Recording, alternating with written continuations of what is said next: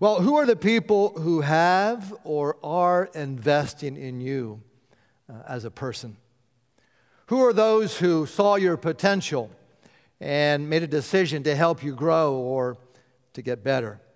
Maybe it was in your academic life, maybe it was uh, in sports, maybe it was in your professional life or your career, your job development. Maybe it was in your faith life. At your time of need, there was somebody there who extended a hand and gave you a lift up.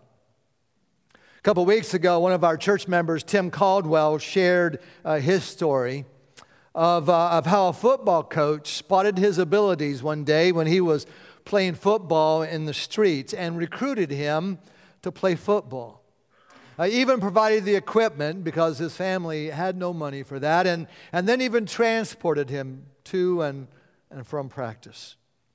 And in so doing, this coach literally paved the way for Tim to go on to college, the very first of his family uh, to do so. What an impact this man had upon one life. For some of us here, that first person might have uh, been a parent or perhaps a friend or a colleague or a teacher. In the book of Hebrews, uh, chapter 11, the author is talking about the faithfulness of the people of God throughout the ages, and, and he starts with Genesis chapter 1 and mentions some of the heroes of the faith, people like Abel, Enoch, Noah, Abraham, Isaac, Jacob, and Moses. And the author talks about how they overcame difficulties and obstacles because of their one common denominator, their, their faith. And they were all people who were faithful, and being human, they were flawed, and yet they all looked to the promise of God. In chapter 12, verse 1, he begins this way Therefore, uh, since we are surrounded by such a great cloud of witnesses, let us throw off everything that hinders and the sin that so easily entangles. And let us run with perseverance the race marked out for us, fixing our eyes on Jesus, the pioneer and perfecter of faith. So, in, in this scripture, the author of Hebrews compares uh, the life of faith to a race. And he says the spectators are this great cloud of witnesses, all the saints that he has already named in chapter 11. Plus, of course, you can add on to that list what we call the church triumphant, those who have preceded us and received already their crown of victory, family and friends who have gone before us, people whose names uh, we have read today. They are witnesses to the amazing grace of God who helped them to get through the most challenging race of their life. And he says they are cheering us on. I think of my parents, Bill and Midge, who invested so much in my life. They not only provided for my physical, emotional uh, needs, they also did their best to provide for my spiritual needs. And they brought me to the baptismal font when I was just a baby. They brought me to Sunday school and to worship and tried the best they knew how to be faithful to their baptismal vows taken on my behalf to nurture me in Christ's holy church. Sometime later in her, in her 40s, mother began to be unhappy with her spiritual life. She wanted something more substantial, something deeper, and, and she didn't know exactly how to find it, but she began, she began her search, and, and she knew all about God, but she really didn't know God as her Savior. Her search finally landed her into the arms of Jesus. And she discovered that she could have a personal and living and, and, and vital uh, faith in Christ through the indwelling of the Holy Spirit, and her, her faith just came alive. It became her all. She was 100% sold out to Christ. And she was determined that all of her children, all six of us, would come to know Christ as well. At that time, they became my teachers. My parents became my spiritual advisors. They became my confidants and confessors.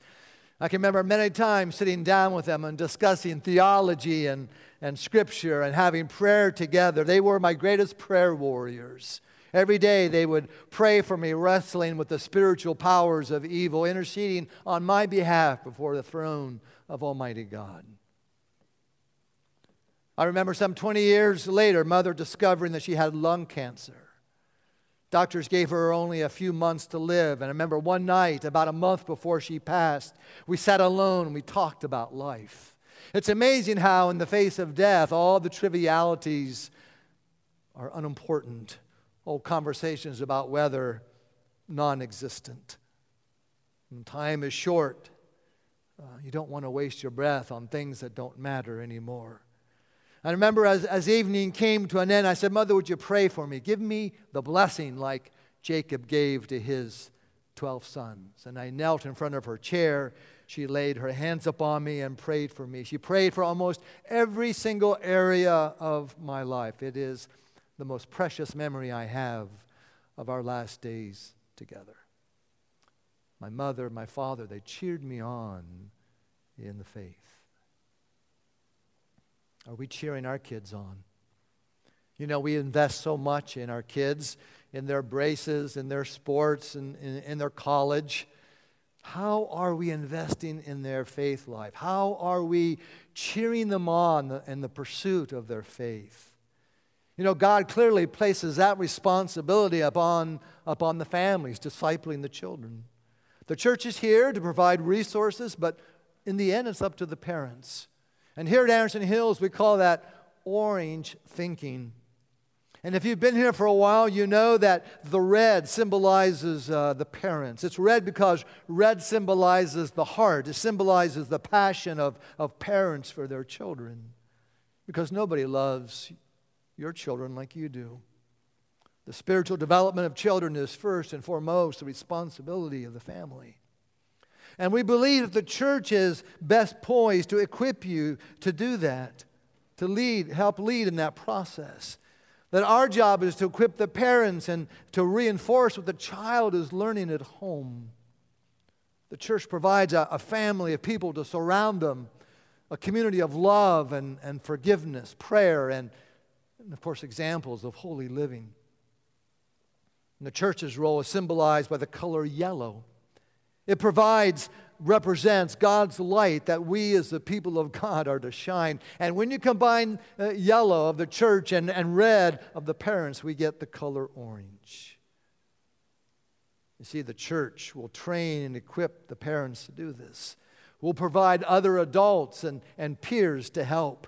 You see, research has shown that, that every child uh, needs five adults to cheer them on in the faith uh, besides their immediate family. And the church can do that. That's one of the reasons why we need so many volunteers in our children and, and student ministry. And you don't have to be a, a, a biological uh, parent to pass on the faith. We have lots of kids who, who need spiritual mothers and spiritual fathers who can help them. I have two grandchildren who attend here. Both of them attended our preschool. They heard about Jesus there. They all have aunts and uncles and, and grandparents who reinforce that. They have Sunday school teachers who, who speak into their lives. They have godparents, Amy and Jeff Tomlinson, who are great examples of how to live the Christian life. They speak into their lives on a regular basis.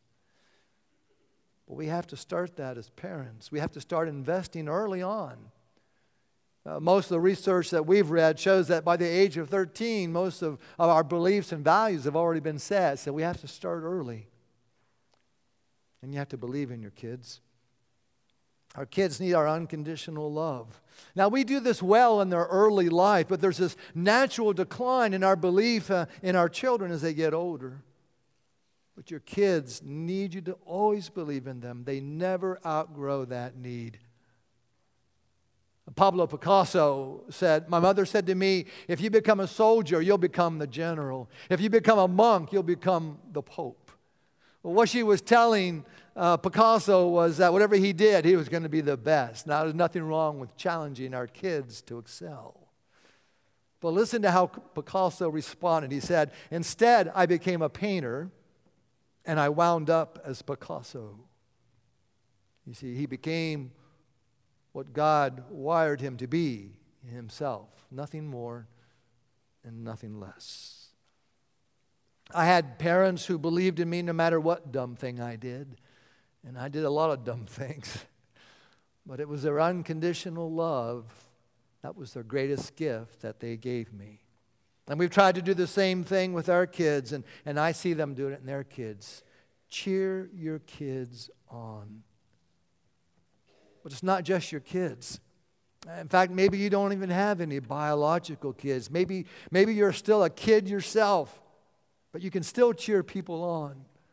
I mean, I, think of all the people who, who helped me, who are now a, a part of that great cloud of witnesses. I, I think of pastors like Clyde Pinnell, whose picture hangs right outside the wall here, who was my pastor when I was growing up.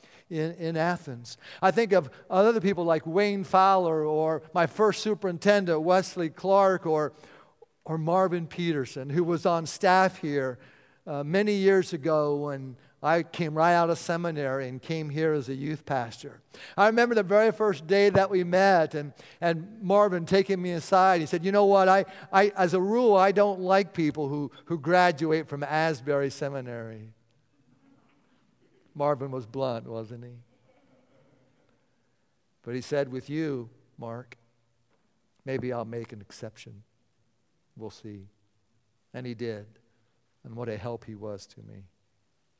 Oh, there are so many examples of this in the Bible, but I think one of my favorites is, is Paul and Timothy. Paul had met Timothy on one of his uh, preaching trips through Asia Minor. Uh, you may remember that Timothy was the son of a Jewish woman, and his father was a Greek. Was Greek. And on one of his uh, travels, uh, he came to Timothy's hometown of Lystra, and he spoke at church there. And after the service, uh, uh, his mother, Eunice, invited the preacher home for Sunday supper. And this quiet boy uh, impressed the preacher. He seemed bright and, and mature and had this deep faith in Christ. In fact, he was so impressed that after dinner, he said, Timothy, tomorrow Barnabas and I are leaving for Phrygia and Galatia. And I'd like for you to go with us. And so the next day they departed for what proved to be one of Timothy's greatest adventures of his life. And those journeys took him to all the major cities of, of, of the empire Troas and, and Philippi and Thessalonica and Corinth and Ephesus. And of course, uh, the jewel of them all, Athens and then Rome. You can't help but do a lot of growing up on such an adventure. And the preacher watched with pride as Timothy grew into adulthood and into his spiritual life. Paul began to see that Timothy had been gifted by God for teaching and preaching and leadership in the church. Now, they had planted a church in Ephesus, and things had gone very well, and the church had grown, but now it was time for, for Paul to move on to plant some other churches in, in other towns. But somebody had to stay and give leadership to the church in Ephesus and that man was Timothy. And so Paul preached his last sermon at that church. He called Timothy to come forward, and the elders, they gathered around him and they laid hands upon him and set him apart for the work of pastor and teacher in that church. So, fast forward several years later. The great apostle now finds himself in, in jail for his preaching and sensing that his death is imminent. He takes pen in hand to write one more letter to his young protege, Timothy. And this is what he writes To Timothy, my beloved child, grace, mercy, and peace from God the Father and Christ Jesus our Lord. I thank God, whom I serve with a clear conscience, as did my fathers, when I remember you constantly in my prayers. And as I remember your tears, I long night and day to see you, that I may be filled with joy.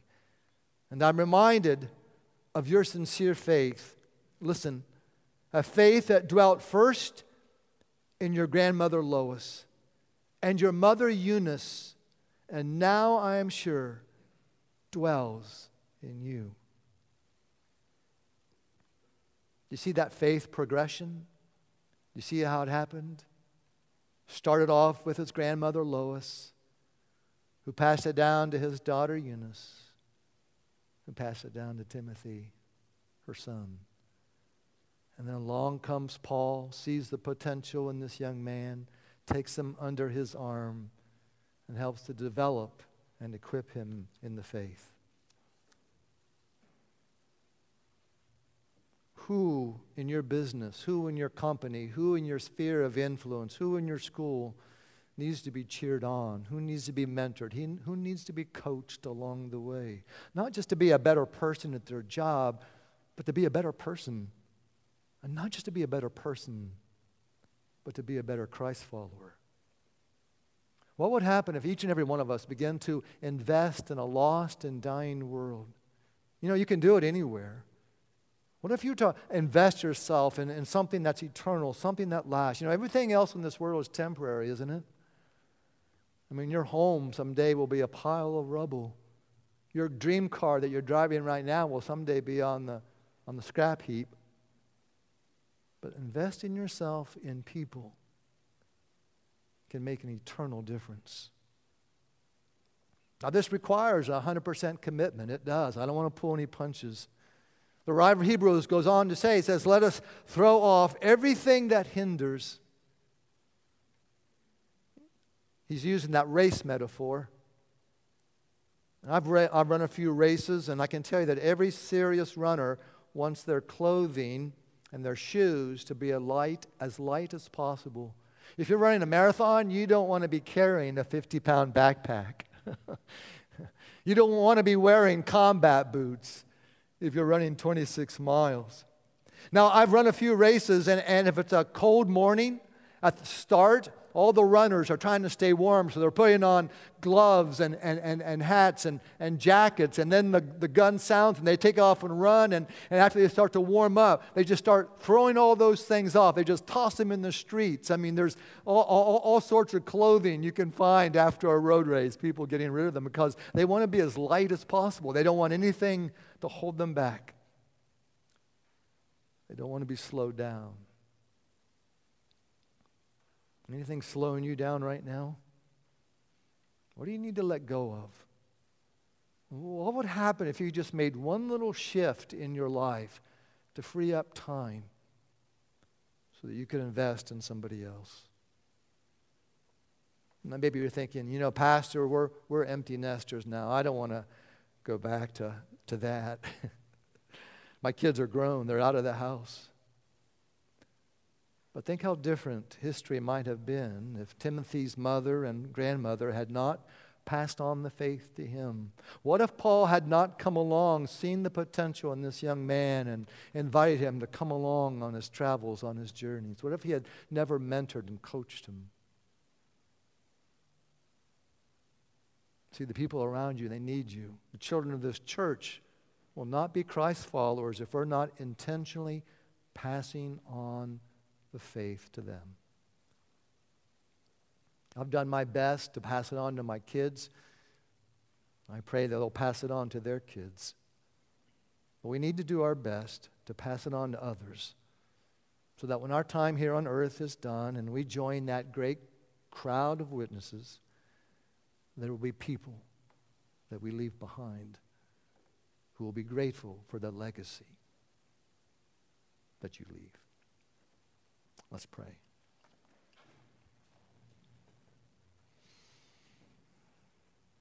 God, we give you thanks for that great cloud of witnesses that surround us even now. Those great saints, our family, our friends, those who have gone on before us, God, we give you thanks. They took the time to, to help us along the way. God, give us eyes to see those people that we have influence. Help us to see, God, how we might invest in their lives.